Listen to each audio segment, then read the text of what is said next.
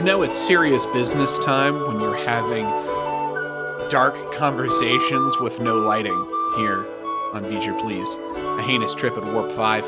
My name is Joseph. There's a new drug on the streets. Makes alien robots get horny. But if you take too much, you become a plague zombie. Kids are calling it Trellium D. I'm your co host, Peter. You have been banger after banger introing lately. You've hit a you've hit a groove, man. Well, you know, uh, the source material's been giving me the opportunity. So I gotta seize it where I see it.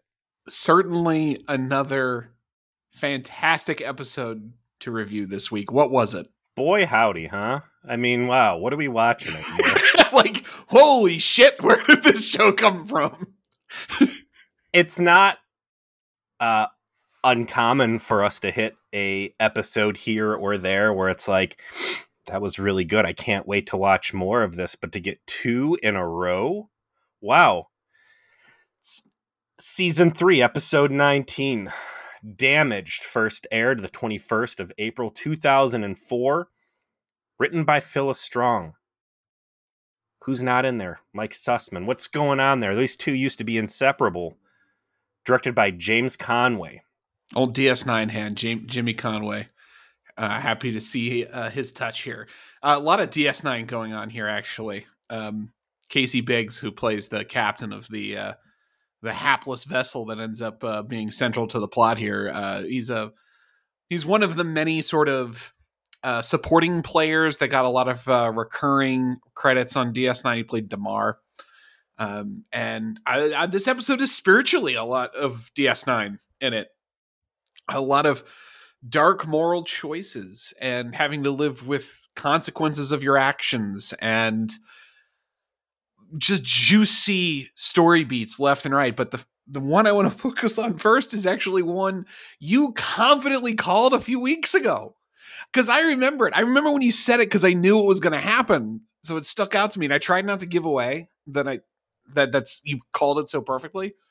But what does it feel like, man, that you're on the T'Pol drug abuse plotline here? Like, just you, you, you basically just shot a three from half court and nailed it. It's a very special episode. it is. How do you tell a good Vulcan story, right? Right. Uh, Spock, he's half human. Uh, so there's a chance for him to go off the rails and become emotional. Followed by Data, who was a you know the de facto Vulcan, uh, very science and uh, logic oriented, but this is a guy who wants to be a human, and it's a uh, story about becoming human and failing a lot and just wanting to fit in. You move into I don't know who it is analog would have been in Deep Space Nine, maybe Odo.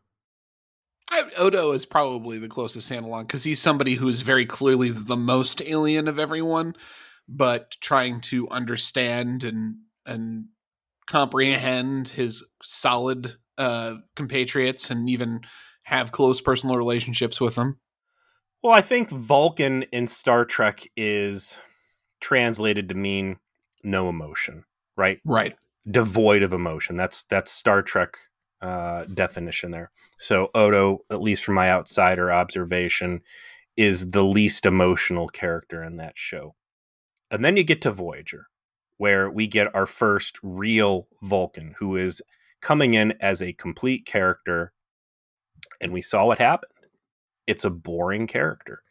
It's a character that when you dedicate an entire episode to them, you get a bad episode nine times out of 10. And it's only through very strategic pairings that they were able to present two Tuvok stories that were fulfilling there were good Tuvok stories that you know explored his past, and you could see, oh, that's little glimpses and insights into Vulcan society. But by and large, he's a boring character because they stayed true to him almost all the time. I mean, occasionally his Vulcan logic side would get turned off, and we'd get an exciting episode here and there, but there was no real plot progression except for the end of the Neelix saga, where he dances his foot, and we say, okay, he's not completely made out of ice and they learn from that and they get to enterprise where uh, you're taking two things the crowd loves uh, non-emotion robot people and boobies and spandex and you combine them together into T'Pol only this time they realize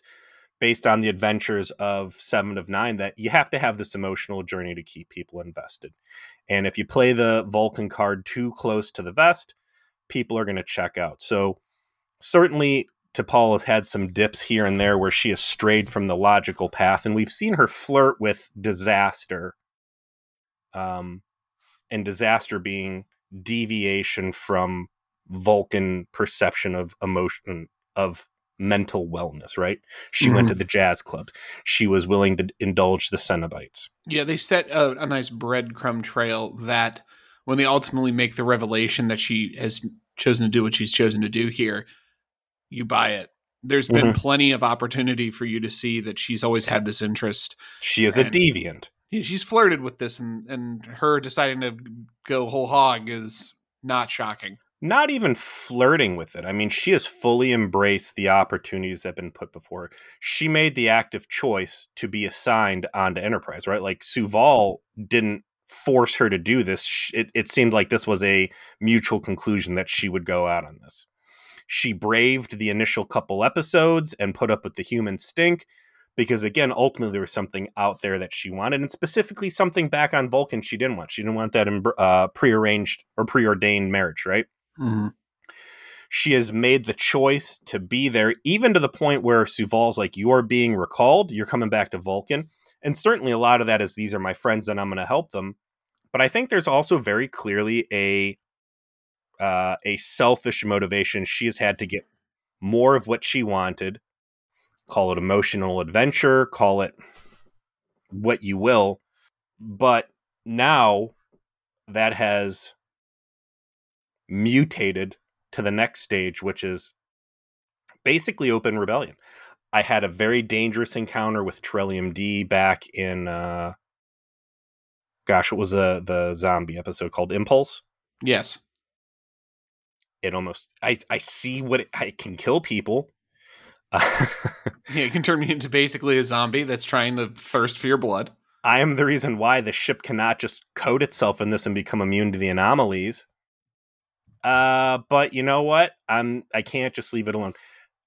I'm going to find a way to smoke it. I'm gonna start huffing paint. You know, I'm gonna I'm get gonna, high the way I can. I'm gonna take it. I'm gonna put it in a paper bag and just huff it like it's a can of Krylon. So yeah, this this has been a great journey for her to keep her interesting. Uh, it's been my suspicion, as you've pointed out, that something's going on. She is not well, uh, and there has been something emotional going on. It, if she was mentally sound by Vulcan's standpoint, a lot of the shit that's been going on just would not fly. So the real question, you know, the, the only thing I didn't know is is she sick with something outside of her control?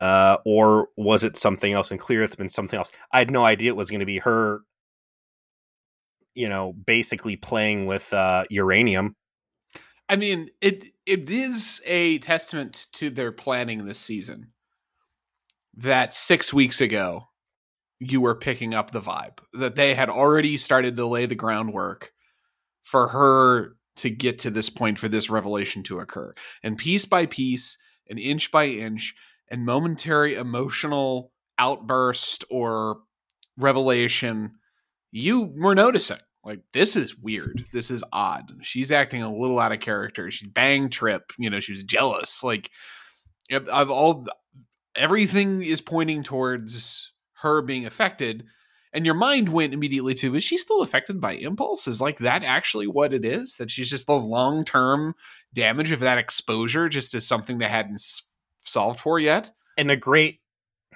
support of that theory is that you take Phlox, which is their primary medical source, and he is wrong a lot. Yeah. You know, especially uh, with unknown space things like you right. find in this place part of space. We go to uh, one, aka Doctor's Orders, where he thought he would be fine, and lo and behold, they get three days in the trip or two days into the trip, and turns out, you know, he's going space madness too. So it all makes sense that there can be lingering effects. This is a show that embraces its um, its own chronology and and we build on previous experiences. And a lot of times in enterprise it's been we thought things were okay but it turns out they're not and now we're dealing with it. So i'd be real interested and it's a goddamn shame yet again stop me if you heard this one that there's nothing in memory alpha. Yeah they don't go into detail about what we're talking about good But- for us i guess because it kind of allows us to kind of roll out our thoughts but i'd like to know who was the architect of this plot line Yeah, uh, like because what's there the kind of discussion to, to take to get all of these writers to get on the page like you need to plant these seeds in your scripts because we're going to end up doing it here I don't believe that it was Berman and Braga. I think Maybe- this is too fancy for them. too bad we can't ask manny. Maybe uh who did you see who executive pro or executive executive producer credit was on? I mean, it has to be uh Sussman, right? uh Manny Coto had a a um, co-executive producer credit on this i noticed I wouldn't be surprised if it's Sussman in conjunction with Strong, and that's why Phyllis Strong got this script was to really capitalize on some uh, early season planning that they had on this. Uh, regardless, her going the drug angle was the real shocker to me. And jumping forward quite a bit here, the concern that T'Pol shows uh, when they're kind of doing the initial damage assessments, like they mentioned the cargo bay, and like her eyes get, or maybe she even brings up the cargo bay, like what's the status of the cargo bay? And I'm like, well, I know the goddamn Trellium D's in there. I figured that sh- her fear was that oh god the uh, the environmental shielding or the seal the hermetic seal got cracked and now she's concerned that this Trellium D is going to drive her crazy at the worst possible time. Really, she's just a junkie, you know, worried about her next fix. Yeah. This is Phil Strong's last script, by the way. This the last she went out on a fucking banger, man. Good on Yeah. her for knowing when to dip out. What I cannot congratulate is the decision to run the fucking previously on. Yeah, they certainly uh, paint every piece of the picture for you right up front. War crime, man. You're coming into this. No idea that last episode was going to be the fucking cliffhanger it was. And I mean, I, I would say last episode was strong enough. You could have ended a season on that. That would have been a good season finale to come into a season opener here. So, what a treat you're getting this between episodes 18 and 19. Like I I'm hard pressed to give you another mid-season cliffhanger as strong as this one. Uh, but yeah, the, previously on Enterprise, and you go right to it. The first thing, the the impulse flashbacks, Trellium D, crazy Vulcans. It's like, well, thanks, you fucking assholes. Now you've ruined the surprise. Kind right of. like you could have continued you could have used this moment to tell me i wasn't crazy for noticing that T'Pol seems to be losing her shit but not tell me why and let the episode tell me why but instead in the first 10 seconds of the previously on you tell me why. That was rough. Did not like that. Did not like that at all.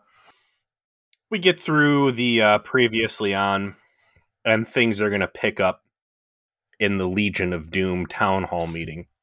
But well got we, we do we do get a quick you know enterprise has been spared the ships have stopped attacking just as they were on the verge of destruction and then they they cut back to the legion of doom after the credits so that was uh, a good scene. Enterprise is getting rocked. People are getting blown into space. Huge lesions all over the hull. Uh, like, "Hey, we can't take much more of this." T'Pol, for all intents and purposes, frozen like a deer in headlights, giving zero command input while they're just getting batted around. I fully expected Shran to show up and fucking, you know, interdict him. Uh, so the way that Enterprise survives this is the attacking Xindi ships just peel off and leave them kind of, you know, wounded, dead in the water. Very, very surprising. so the legion of doom the terminus systems legion of doom are talking with Dolim the uh leader of the reptilians probably the what you'd call the primary antagonist of the show at this point Do you know why? i don't know why Because insectoid CGI is probably expensive. So if someone has to be the main bad guy, it's going to be the guy in the rubber mask, not the expensive insectoids. and his terrible costume right? also, Like- the Mantis people. I'm sorry, the Sea World people don't get to be around that much either. So he's having a conversation with the cheap Xindi. Uh, it's the cheap Xindi Council. It's the inexpensive non CG city uh, Xindi Hey. Council. So there's the Arboreals, Yetis. Correct. Mhm. Then there's the reptilians. There's the uh, Zorax. There's the SeaWorld guys. And then there's the primates. Correct. Is there another one? It's just the five. Because there's like uh There were, Degra, there, there were six races, and one the of them was a- aviaries, the pterodactyls, was the pterodactyls. They're the ones that died in the war. who I still think that God, what if those are the future people trying to pioneer fluidic space so they could just fly unhindered through the galaxy? So there's Degra. He's a pr- uh, a, uh, a Primate. primate, and then there's the black dude. Is he also a primate? So in this scene, there are two primates and one arboreal. Fun 'Cause, like, fact. Black dude The- has like a bulb on the front of his head almost, and I don't know if that's just the actor has a, a weird forehead or if that's a prosthetic they put on him. I think they were trying to make some differentiation between different members of the Xindi interspecies. Although Rick Worthy is the guy playing the arboreal who is actually black, so it's like poor poor dude is buried under all of that, That, does makeup. not look like a comfortable costume. I'm gonna tell you that right now. No, the, although I I do think that the lizard makeup is good. Like the Xindi reptilian makeup is good on the face and the eyes. Like that stuff is well executed. It's just the costume that sucks. I was gonna say if I could make it past their ridiculous Barbie doll accessory outfits. It does look like it is like uh 70s Ken going out to the disco. yeah, it's like Studio oh, Studio six, we went uh, back in time. Yeah. to Studio 54, and we've brought back favors for everyone to wear. So they're having this meeting. Um, the expensive Legion Council members are absent because they didn't have the CGI budget. They're busy using it on awesome everything else on this show. Uh, and as you said, uh, the reptile guy is basically baddie number one at this point. And there is trouble in paradise. The primates and the arboreals clearly are their own clique. The reptilians and the insectoids are the antagonist clique. And is the aquatics are the are kind of the swing vote that is largely siding with the arboreals and the primates at this point. And they have all gotten together, the the three, shall we say, warm blooded species against the cold blooded species, saying, We have concerns about what we're doing here. Uh, you were not told you were allowed to attack Enterprise. You did it anyway. Um, so we've called them off, and the council wants to talk to Archer. So we're changing what we're doing here. Uh, we're taking Archer from you. The the aquatics are going to actually take him back to Enterprise, and we're going to sort some things out. And Dolim protests very harshly, but ultimately uh, is has his hand forced. Basically, Degra r- wields the the big dick here and says, uh, "Yeah, no one trusts you. Uh, you are kind of a dick, and we're just going to kind of order you around and take things from you, and you're going to fucking eat it for a while." Also, you're a fucking liar, and uh, your promises don't mean shit around here. Degra, yeah, man, like real talk up and down the fucking wall. Yeah, he's he's like, mm, mm, mm, I don't like what's happening, and he's always been cold on the uh, building the weapon to begin with. He's never enjoyed it, and he's been giving reason now reason now to know that like I maybe this was a bad idea, and he is seizing that, and it's kind of building your regard for him in a way that feels very natural to the progression we've seen over the course of the season. They wrap things up there. Oh, also, there's a big pushback from Degra that you know we should have finished Enterprise off. At the very least, we should have like moved in and taken everybody captive. You mean Dolim? Yeah. Dolim, which is kind of right, but uh, yeah, know- I mean, like you could just seize it and like drag it off and control even if and all that. Dolim didn't know that all of this is a big lie and it's just uh, the the interphasic fluidic people jerking him around, like the dude's not talking crazy. Unfortunately for him, you know, he is such a piece of shit that nobody wants to do anything he says, as you've pointed out, and them's the breaks. When when we cut back to Archer, by the way, he's briefly on an aquatics ship. We get to see the two things. One, Jonathan Archer had the best night of his life the night before because he has what I can only describe as a cornucopia of fresh, high value head wounds. I mean, I don't think you could open his uniform right now because the ocean of cum that would come out that's being held back right now would just would fill would fill it would fill the the chamber, he's in would also be full of fluid as well as the rest of the ship. It would. He wakes up dazed and confused from such a wicked bender he had been on the night before and he's like what the fuck how did i how did i end up in sea world i've been very drunk and i've woken up in some very strange places but i have never just woken up in a sea world before the It- it- aquatic vessel it's equally cool and stupid as fuck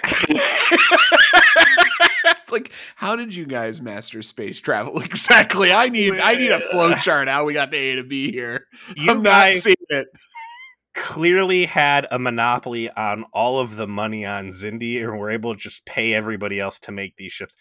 All parts of this are dumb. It's just a huge open cavern you can't even see the walls in. And then this manatee slapping a control panel with his flippers. Like- So it's like really yeah, it's real alien. So it's like, yeah, it's kind of cool, but you're like, eh, how did how did you launch your initial fucking rockets? Like, take any rocket we're launching with SpaceX or NASA right now and be like, cool, put tons of water in there so that has to take off as well. yeah, no, not buying it. I'm not buying it. I'm sorry, guys, but hey, whatever. It's Star Trek.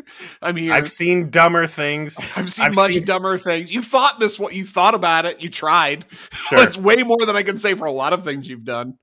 So Archer wakes up and he's like, "Hey, I'm not supposed to be in SeaWorld." And he starts banging on the window, and then the thing like floats over, and then is like, "Fuck you," and just gasses him. it's just like night night juice. So uh, they go back to Enterprise. We get our first taste of what's going on there, and it is b- b- bad news. Uh, the ship is more fucked up than I think we have seen a Federation ship since the Year of Hell. And unlike in the Year of Hell, it stays fucked up, right? Like there's no reset, right? Like This ain't Voyager. There's no homeostasis waiting at the end of the Like- episode for you.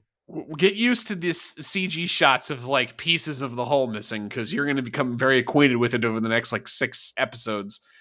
And Gee, if There- only there was a death stop truck stop out there to fix you up for the low, low cost of a low performance cast member. I'm just saying, if they ran into the Death Stop uh, truck stop right now, they would they would feed Reed to it explicitly. Like, hey, would you fix our ship in exchange for this man's brain? We know No. you suck brains. We know you like brains. We're saying we've got one for you. Will you please take him? No, because as you'll recall, it beamed him back. It returned it to sender. like, no, we don't want that one. Death Stop Truck Stop knew that he was bad news and wanted nothing to do with him. Space Bucky's is smart. It knows. it needs Mayweather. It's like that coiled obsidian steel will come in handy. Absolutely. Um, did they do the meeting with the future lady yet? No, that's not till later. The set damage is really standout. Sometimes a ship will get fucked up. There'll be some schmutz on the wall and, you know, some foam rubble on the floor. They do a really nice job of just thrashing these internal set pieces. Engineering, bridge, even people's quarters are covered in shit. Uh, I think that the level of damage you're seeing looks realistic. Like shit laying in the way is stuff that very well have could have been in the ceiling. Like next gen was notorious for. There'd always be like this big piece of scaffolding that would drop out of the ceiling and lay over the bridge. You're like, I've seen the ceiling of the bridge many times. That that is not a piece of inventory. Why are there rocks up there? like there's always rocks on the ceiling. But yeah, be this- fair, I you know if you're gonna be a malicious Federation engineer designer putting bombs in consoles to blow up in people's faces, why wouldn't you have nets full of rocks hanging uh, above the drop ceilings just to fall and hit bridge crew members? Like You, you put those in after the IEDs, obviously. the I IDs. saw- this all reminded me of Battlestar Galactica. I mean, it's a classic example of the same sort of way that you have the realistic damage when the ship you've got people they've got they're welding things they're cutting things loose they're trying to move shit out of the way gruesome injuries too there's a lot oh, yeah. of sweeping shots we'll see throughout this episode of people in sick bay with their faces burned up and shit uh let's see what did we watch previous people back on duty even though they're fucked up you know like you're you're not gonna die get back out there yeah this is do or die uh we're in damage Azati Prime was great hatchery little CG heavy. Doctor's Orders, that was a real sleeper episode. Uh, so they're saving money on Doctor's Order. Stratagem was a uh, pretty simple episode, I think. Proving Ground. I mean, the, the, that one had the uh, Andorian ship, but the Andorian ship wasn't particularly complicated. You know what? Let's say it was Carpenter Street. We got the special effects budget in this episode, courtesy of shooting it. That and uh, True North. Just the tried and true old Paramount backlot sets of 70s Earth and fucking. Or, or just shooting West. on the street in LA, to calling it Detroit. Mountains in the background and palm trees. Never mind the palm trees. This is Detroit. It just reminds me of the uh, Christmas uh, vacation shot when they're going to get the tree and they're supposed to be in Wisconsin and they're like going through these rocky mountain vistas. Like, you ever been to Wisconsin? Ain't no fucking mountains in Wisconsin. yeah. Just Mars Cheese Castle, which is a mountain of itself. Uh, they go down to engineering as part of this. I love Trip here, where he's like, "Yeah, uh, primary warp coil is fused. Be uh, it's like how long to fix it? Hmm, how long to build another one? Three weeks if I have the parts. I don't. like just like not possible. Cannot go to warp. Zero chance. I there is no Scottying this. There's no MacGyvering this literally it's bust it's busto. We have zero chance. And everything's still like blowing up. It's on like fires are starting all around him. And he just like looks to to T'Pol's like it is not safe to be in engineering. You should go. Like you're the captain. You need to get the fuck out of here. I'm barely we already lost one captain today. Yeah. Reed this is a good episode for reed. And reed's kind of hanging out as her right hand man through a lot of this He's the one voicing what the damage is. He was really the primary command figure during the attack. And I think using Reed as being the the person that demonstrating the most agency in this damage situation is a nice way to really highlight the fact that T'Pol is way off her game right now.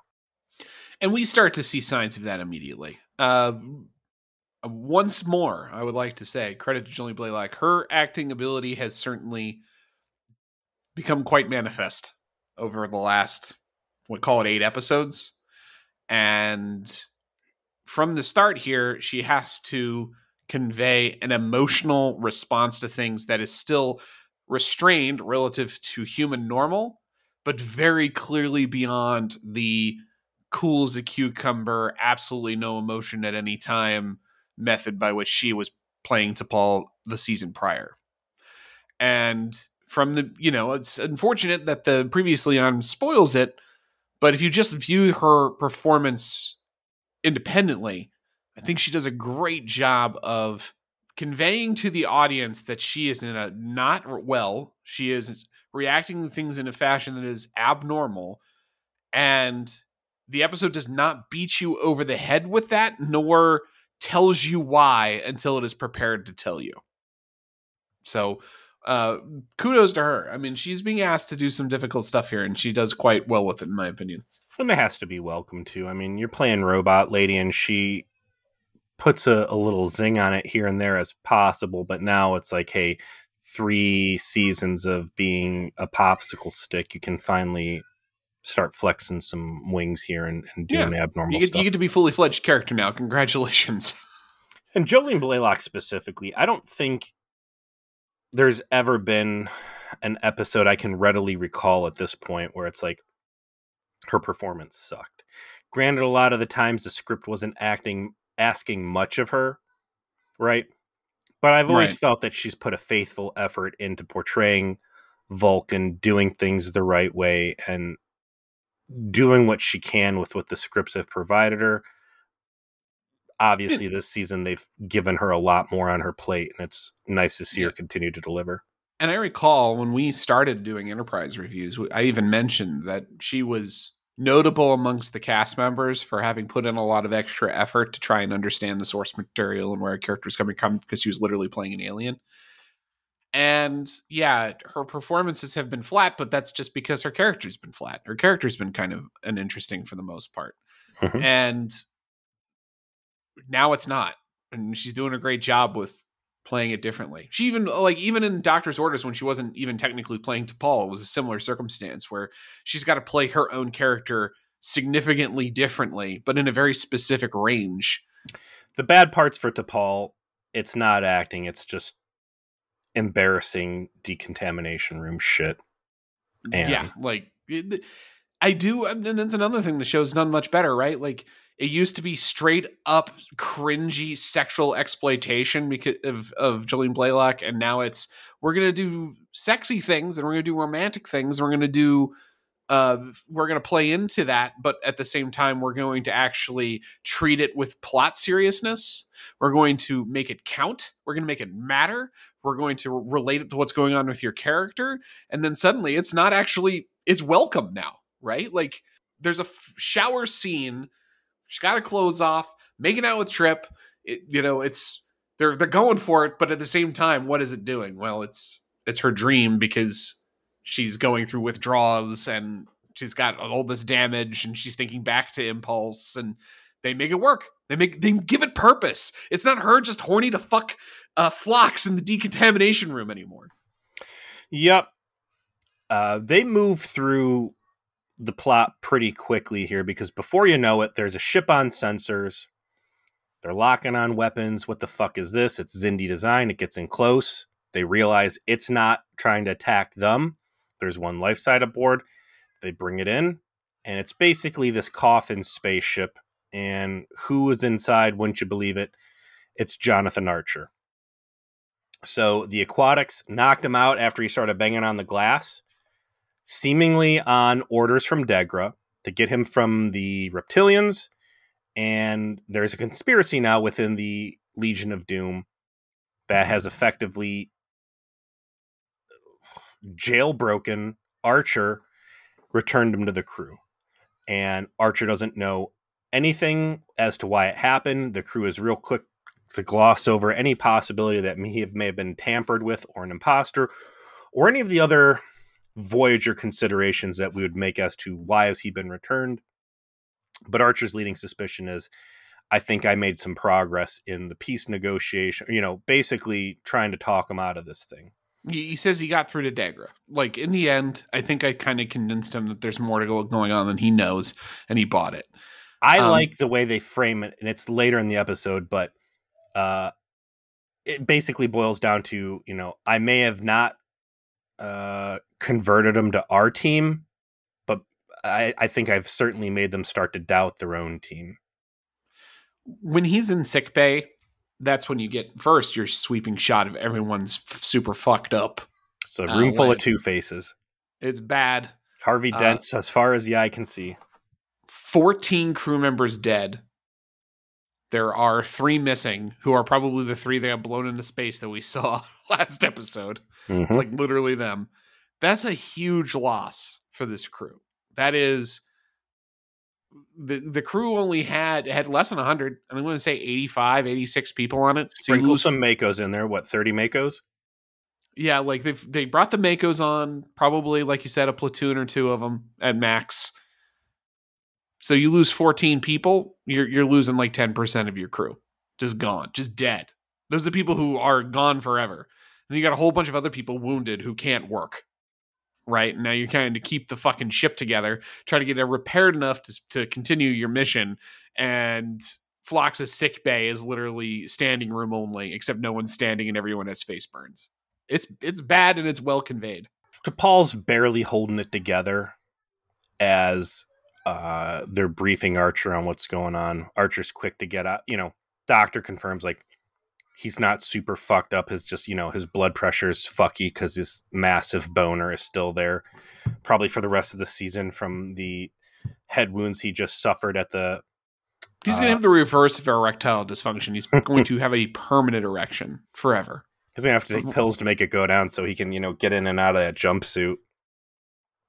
Um, and by the end of it, Archer goes to take a pad or something from T'Pol, sees her hand shaking, is like, "Hey, you know, are you all right?" And instead of just being like, "Hey, by the way, I'm addicted to fucking Trellium D," I've been doing crack rock for three months. Joe Rogan, I'm gonna tell you something I haven't told a lot of people. I smoke rock. uh, they part ways. He's like, "Listen, I need you ready to go," and she's like, "Okay." Uh, and There's a quick scene after this where it's it's uh Travis and Hoshi like working on the aquatics pod.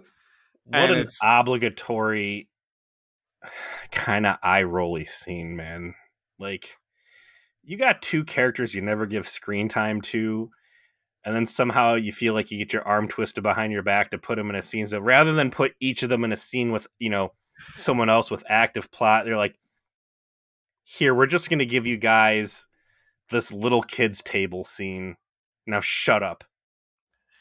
I mean, I like it in that it's Hoshi like very briefly showing us her character trait of I never wanted to be in space to begin with. It's been a long time since we've had that trait show up. Been all season, really. Uh, Well, she But- grew past it, man. That was her big uh, maturity point that we never got to see the real payoff on because it's just a deleted scene. But this is a huge regressive step for her. I don't so much regressive so much as like even if you have you know you went on this mission because you're bought into the necessity of your presence there and you're going to do your duty and to to you know Starfleet and your friends and your ex boyfriend and everything else. You, you're going through some shit. You're going to be like, boy, I could have been a pianist. Because if you weren't here, though, then maybe the Earth would just be blown up in fucking two weeks. Like, that doesn't get mentioned, but it doesn't have to get mentioned. No, of course. It's the idea is oh, Hoshi's having a moment of like, boy, I'm in way over my head. And Travis there to say, like, be the hopeful, oh, we're gonna get home. Don't worry about it. We're gonna do it. And Hoshi, like, I don't think that's gonna happen. that seems an unlikely scenario, but let's keep doing our work. I I agree that's a kids' table thing, but I think that it's not a bad scene. And it's just needed there needed to be more going on there. When is the last time those two characters said a word to each other? I couldn't even tell you. And but Was they worked well together. Was it Sluggo? I I I do not know. I don't know at all. They certainly never seem to have a lot of scenes together. And they seem to be two characters that could really work if you put them together a lot because they're the the new guys, you know, they're the ensigns. Both They- very hopeful. They come from dramatically different backgrounds. Someone literally spent their entire life in space versus someone who kind of doesn't want to be there. And you could do a lot with the two of them, you know, helping each other figure out where they're going in life or to adapt to different circumstances. Hoshi being used to being in space and Travis getting used to dealing with things that aren't just, you know, the endless void that he's driving through. You know, social skills, talking with people, meeting new, you know, new species, the things she's good at. And, you know, they just don't do any of that. Whoops. Oh well. The fruits of their labor, just to talk about that real quick. Ultimately, there's nothing unique or special about this pod. The only thing they're able to find, other than basic navigation instructions on the computer, is a uh, legacy repair manifest or something uh, of people putting in requisitions for replacement parts. All of the techs involved, we will come to find out, are named the same uh, as Degra's children. So there's your confirmation that this was an intentional escape, uh, jailbreak by Degra, and he will also be providing them with star coordinates for where and when to meet him. Uh, but there's bigger problems to solve right now. And uh, those are going to be compounded by the fact that out of all of space and all the crazy places to be, so close to like the Death Star birthing chamber, along comes another ragtag group of uh, space adventurers limping along inside the Delphic expanse, only to find out it's not a good time, and uh, they're letting off a distress call. that Enterprise is able to intercept. I thought that this scene here for sure was going to be like Degra, you know, hiding in the cargo hold with like the old lady blanket over his head, like, oh, I wanted to meet you in private. Nope, these are just random jackoffs. Yes, they're Illyrians who are the same name of the species that Una Chin Riley slash number one is supposed to be a part of, but uh, clearly some memos got lost, but whatever, it doesn't matter. More importantly, they're led by a familiar face, Casey Biggs. Uh, we'll call this guy uh, Discount Damar uh, in honor of his uh, regular appearance. And he's like, Yeah, hey, listen, um, yeah, this part of space is pretty fucked up, isn't it? you're just like, I don't have time for small talk. Uh, can I have your warp coil? Can I have it?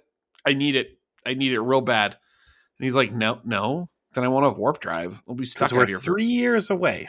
we're three years away from home. You can't. I mean, I'll give you other things. I'll help you out. We can trade other stuff, but like that one, I I can't give you that. Are you kidding me? No.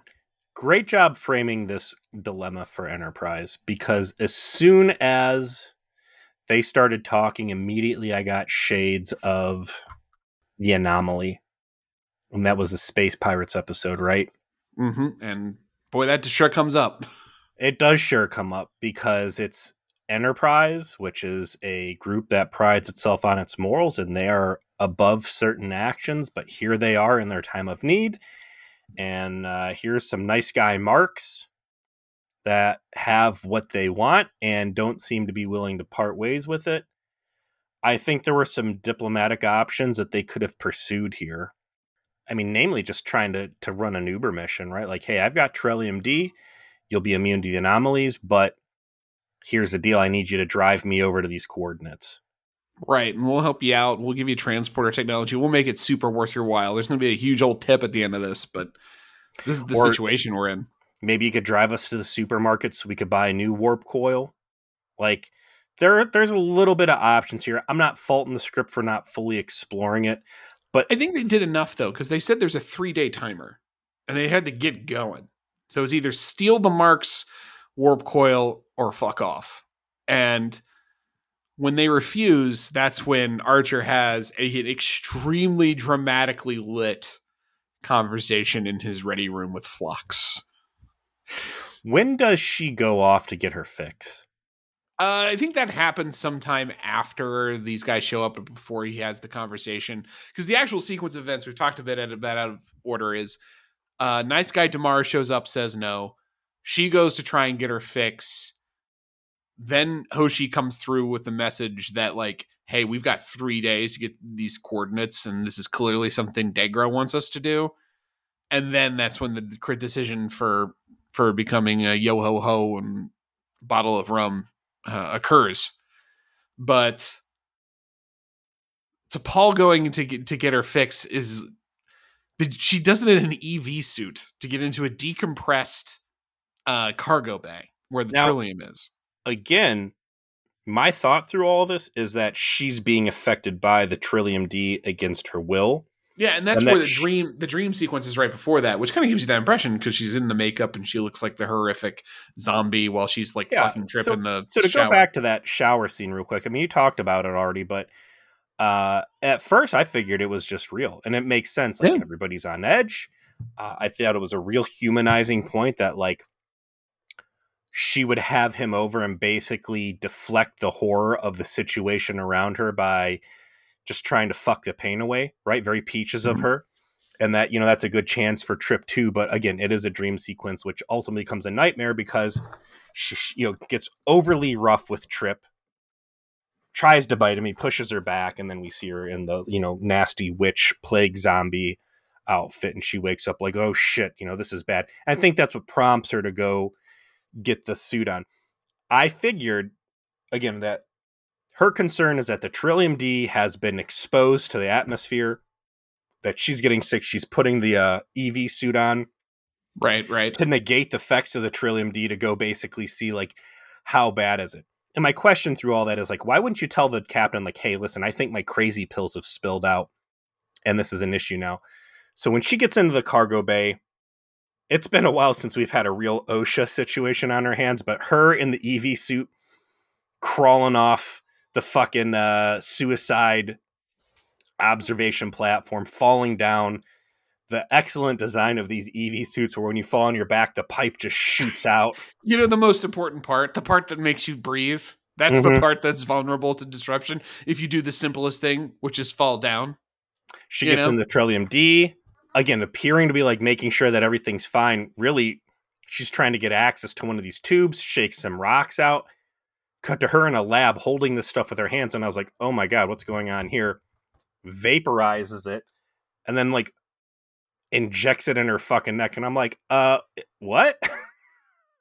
Because like my line before that is like, oh look at that, you know, uh, uh T'Pol's basically, uh, you know, she's like a drug addict, and it's like, yeah, yeah, Je- Jesus Christ, she's like a crack, she's a for real crack addict. Like, what are you doing, lady? Is that after she has her big moral objection with Archer, though? no, no. She the big moral objection with Archer is what prompts her to finally confess to smoking rock. so like she gets out of that and is like, I think I might have a drug problem and I need to go talk to my doctor.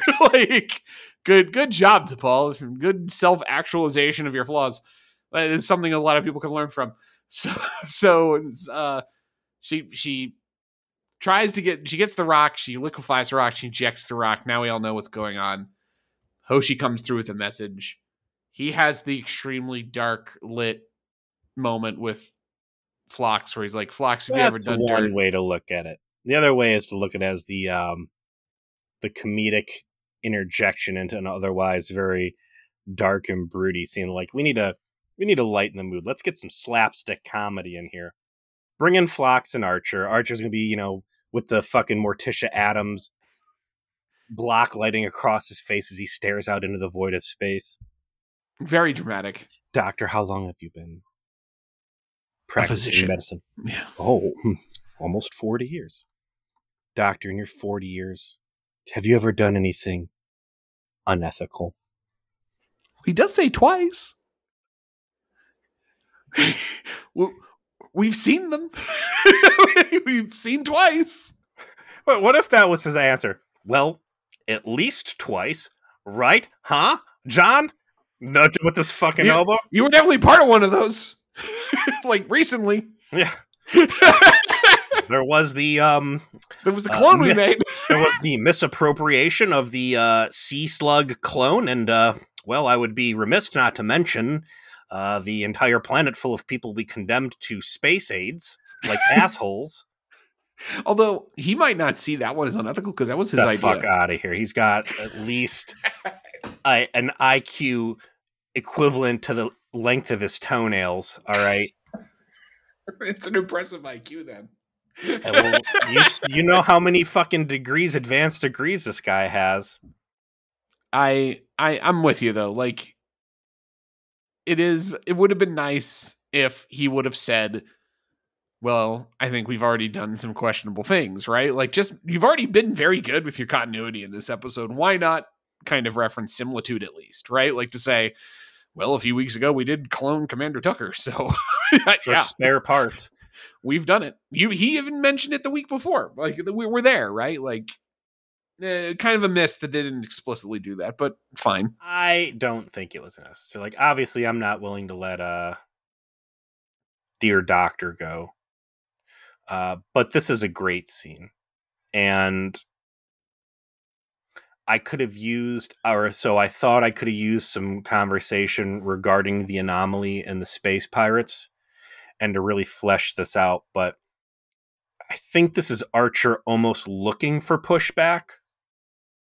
And, you know, in Doctor's orders, Archer has acknowledged Phlox as a equal, right? He gave the Mhm. keys of the ship. He has said as much as that you are, you know, I, I have no compunction leaving everybody's life in your hands. You are a you're a real one and and I respect you.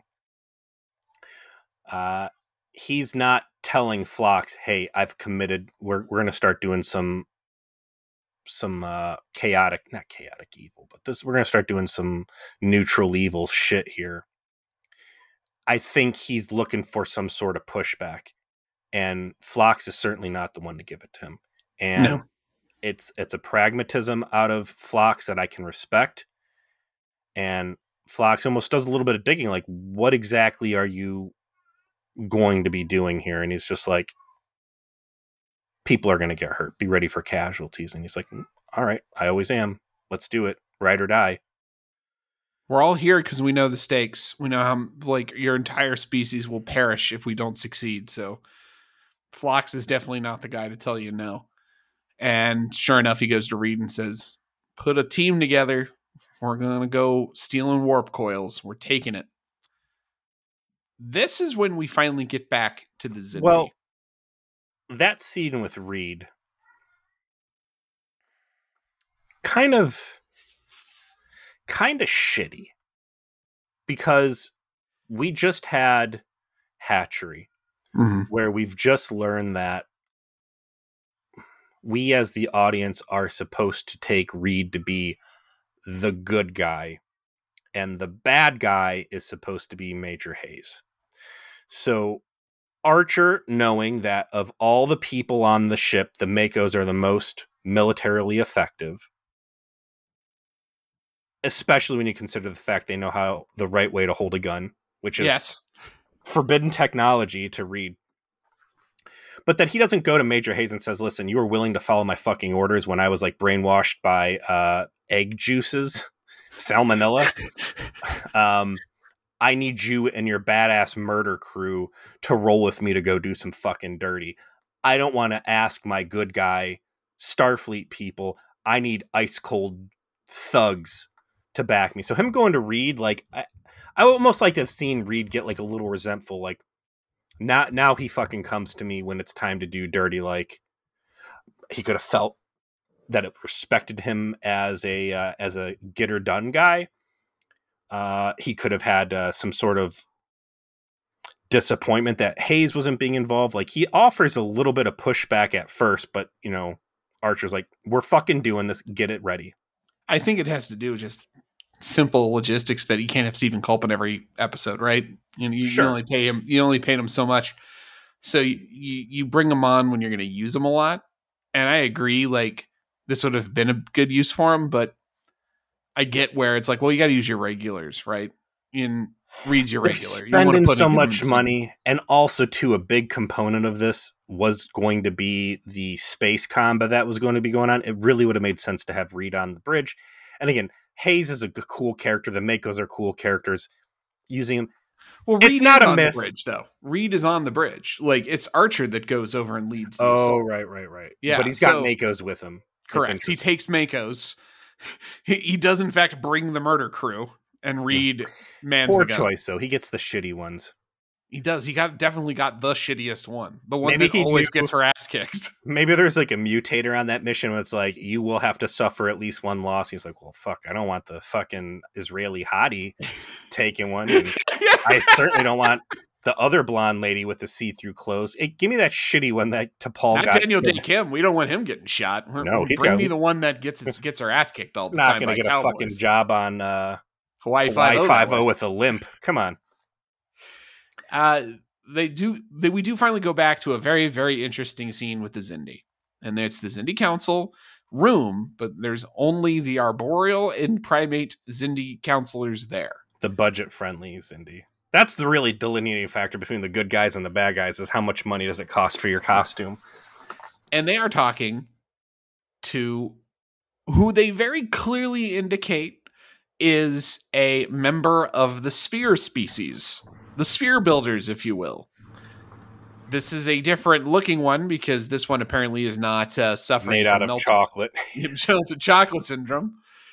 But this was the her that was referred to last week. And here we've closed the loop, right? Now we know that the Legion of Doom has been influenced, if not fully formed as a unit, as a consequence of the interference of the sphere builders. And here's where so much starts to come together, right? What did we hear from Daniels a long time ago? None of this is supposed to be happening. Someone is fucking with time. It was left kind of there, right? Like someone's fucking with time.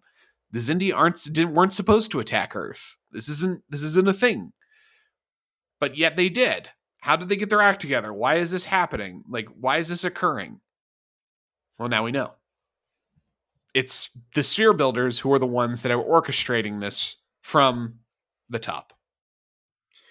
Now, Degra's balls are still swinging heavy from his last meeting with the reptilians. Uh, we've got some questions we want you to answer. Did you know that the reptilians were building a fucking bioweapon that we specifically vetoed and that they were doing it in the past? And she's like, Yeah, obviously. And he's like, Well, what the fuck?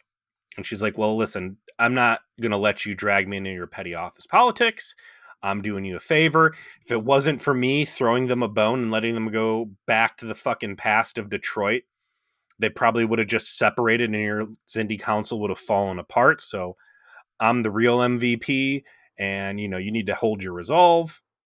They bounce some other questions off of her without really playing their hand saying, you know, Archer told us this is all bullshit and you're trying to kill us all. So the the uh the doubters of the group do a nice job of probing her and she gets prickly quick and finally says, you know, fuck you guys, I'm out of here. Do not call me unless the entire council is present. I'm not doing this shit anymore. And then she uh, quantum leaps out of there. And I mean, it's a clear political power play, right? Like you and I have seen this firsthand.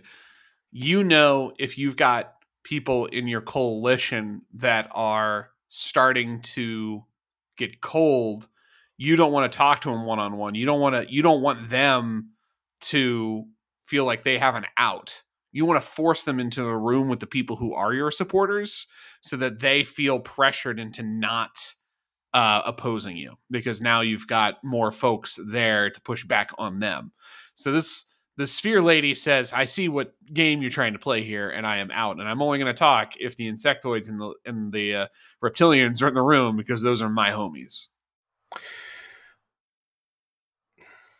There's only so far they can go in these initial doubting conversations, right? You could say, "Well, why doesn't Degra say, you know, remind me what's in this for you exactly?" You can travel in time. Like, why do you care so much about the Xindi.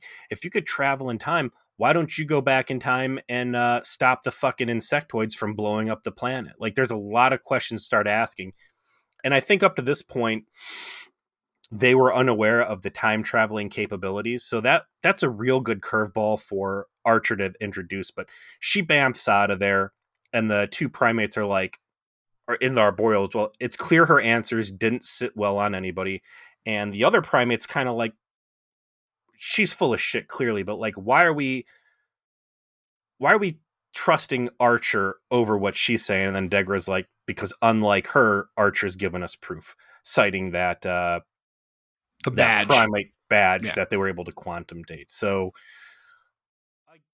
really strong writing chops to creating a difficult path for these guys and Mhm. but putting enough path of least resistance towards Archer's story.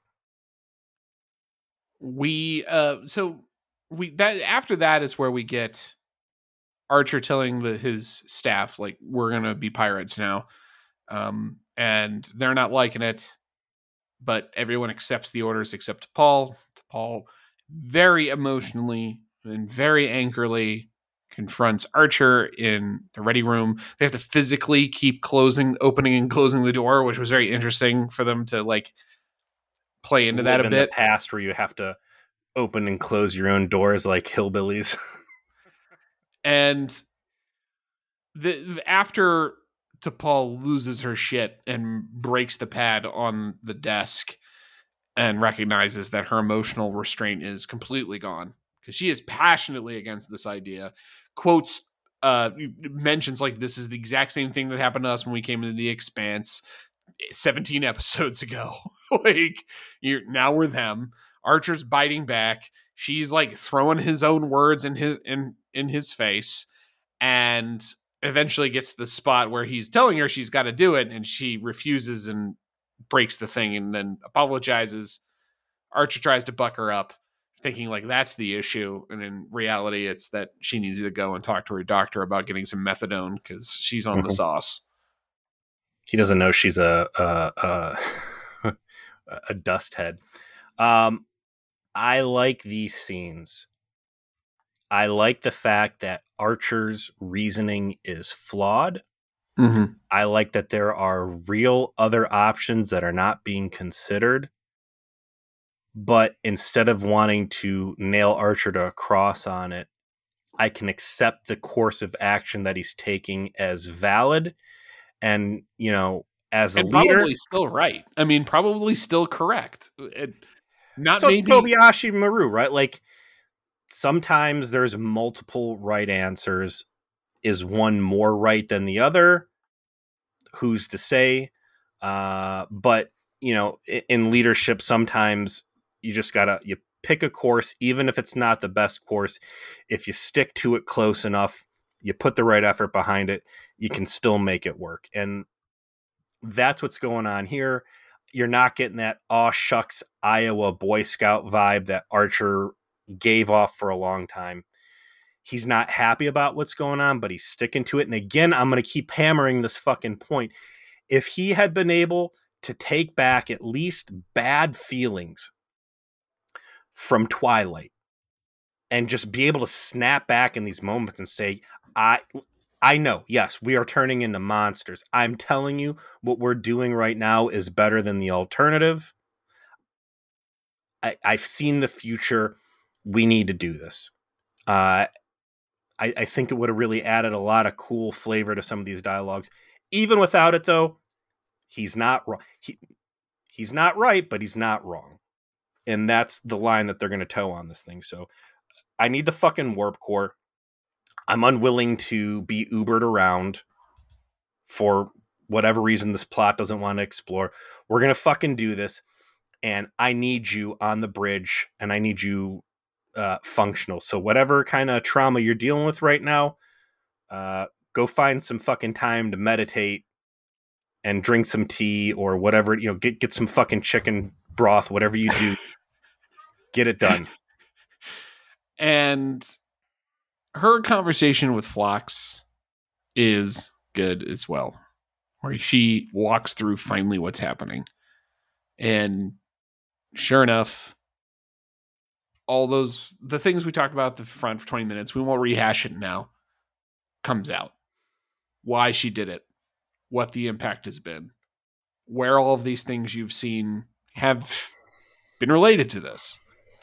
And Phlox, being very gentle, trying to help treat her current issues, but also like you're going to have a long term problem here. We've got a lot to work through. I know you got to go do your job right now, and I don't like that, but uh, please stop smoking crack first. and second, you will have crack withdrawal issues, and you're going to have to live with them.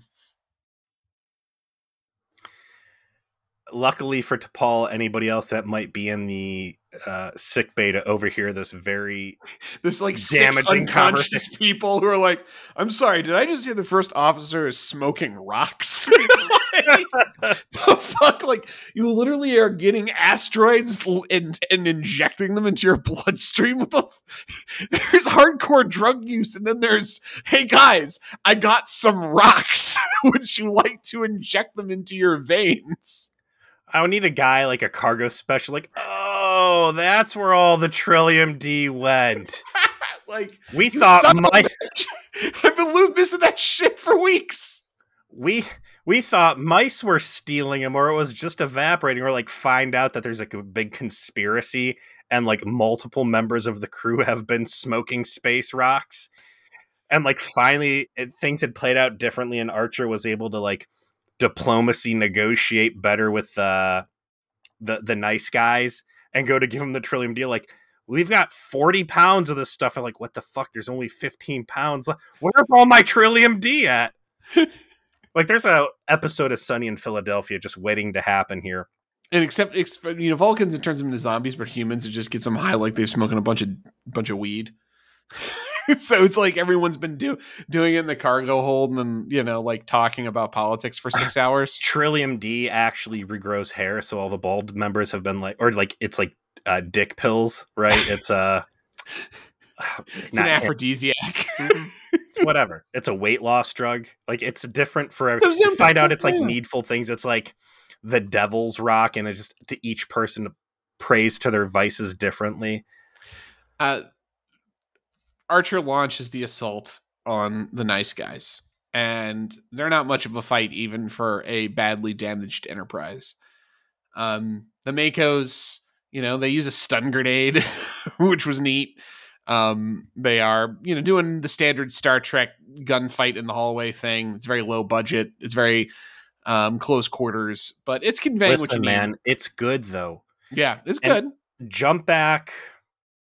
I don't know. Right after we find out that she's smoking rock, again, I feel this dread come on me that like God, I hope they don't cut away to like fucking credits. Like I haven't felt the fear of a cliffhanger as be- after what they did to me last episode, where they cut out just when it got good, when the entire thing had been good. I'm like, please more, please more, please more. Back to Jamie, uh, watching the rest of the season in like one sitting or whatever fucking shit she did. Like, I get it, man. If if if we weren't on a schedule, I'd have banged these things all out last week. Um, so it is it the most kinetic, crazy, awesome gunfight? No, but it's real solid, especially for Enterprise. And it is. Again, they could be going harder, but nobody is happy about the way this is going on. There's they're trying to punches. stun them. They're trying to like just do enough to get what they need. And sure enough, T'Pol like, will not blow up their weapons because she's not going to leave them helpless. I almost expected T'Pol to like try and hail them and like do that thing in Star Trek where like someone fucks you over to save your humanity and like pull you down off the cliff and find a way to negotiate it or or something. But the fact they go balls in and and rob these dudes, they space mug them, very surprising. Yeah, they commit to the bit. They T'Pol doesn't contact them. Instead, she finds a weak point in their power grid to take their power offline so they can steal the warp coil. Reed, instead of putting like the the most bloodthirsty uh, murder hobos from the MACOs in there, he picks the shitty lady from the Wild West that got fucked up by cowboys. Right. Like, I mean, every a, choice is to minimize casualties. I'm surprised I didn't see uh, Ensign Leaf Brain from uh, Reefer Madness with the yeah. fucking like rocks teleported in his head. I'm surprised he wasn't there, like hitting people with a rubber chicken or something. Uh, they they commit grand theft warp coil, successfully uh, beam it off, but right before Archer beams off, he runs into good guy Damar, who's like, "Oh, so you're just you're just thieves, you're just muggers, you're just monsters," and you know, again, what is this? This is a replay of the exact conversation Archer had with the pirate that was in his fucking brig, you know, fifteen fucking episodes ago. And he's like trying to say, like, I, I don't have a choice but to do this. I left you Trellium D, I left you food, I've left you supplies, they're in your cargo hold. Try to get home safe but I got to do this. I have to take it, and I ain't fucking apologizing. Go further back. There's another episode that really should have been chimed in here, and it is uh was Space Al Qaeda. Oh, uh, oh gosh, not Harbinger. No, I know which one you're talking about. Proving Chosen Realm. Chosen no. Realm, yeah. Chosen Realm. They don't mention it at all, but that's the exact same thing. You have a technology I need that is critical to my jihad, to my to my war. This is the most important thing. It brings me no joy in doing this, but it must be done, and I'm going to do it. I God, I hope that gets brought up or thrown in his face. I mean, this would have been the episode to do it, but like whatever his name was, Panil or whatever, like you're you're acting like the pirates. You're acting like that psycho that had suicide bombers. Like what you're doing right now is wrong. Anyways, so he's stressing about, oh, you're a bad guy, and Archer's like, no, I needed this, and uh, energize and then they beam out. And at this point, I'd like this guy to be like, "Whoa, whoa, whoa, whoa, whoa, whoa, whoa, whoa, whoa! What, what's, what's this thing that just happened here? Like, I didn't know you. Hold on, like, call back, like, listen, listen, listen. How about this? Uh, you keep that coil. I have no leverage at this point. Let's time travel back to when you initially asked me for this. You tell me you have magic and that in exchange for you creating a three year trip home, right? Mm-hmm. I could be home before the crew of the SS Minnow gets back to Hawaii. And when I get back into to to Doc, I will be the richest, most powerful person in my species because I will have the power of transporters to make my wildest dreams come true. That's not a bad trade for three years of your life. Like you've got a winning lotto ticket for like eighty billion dollars, man. Yeah. Wow, That's Moops. worth three years to anybody. Moops, Moops. You thought fucking T'Pol getting addicted to space crack was the stupidest thing you're gonna watch this episode. Nobody. It's you passing on this hotness. You could have gotten into the ground floor before, uh, you know, Prime Directive, and we can't spread technology. Here you are, you big fucking dummy. Hey, like, listen, what's a little blood contract if you can get your hands on all the thumb in the Sweet world? Am I right? Good stuff too. You want to be Absolutely. gens lower? Go for it. Let's go. They wrap it up from here. T'Pol has this therapeutic conversation with Phlox about getting over her rock addiction. um, uh, it we laugh, but it's well, well, well done. And and Trip plugs in the warp coils like a thing fit like a like a butte. Didn't have to do much to make it work. We can go with warp three point two. Look, all try- this blood all over it actually lubricated it, so it got in there real nice. Turns out when you steal something, it works better. Who knew?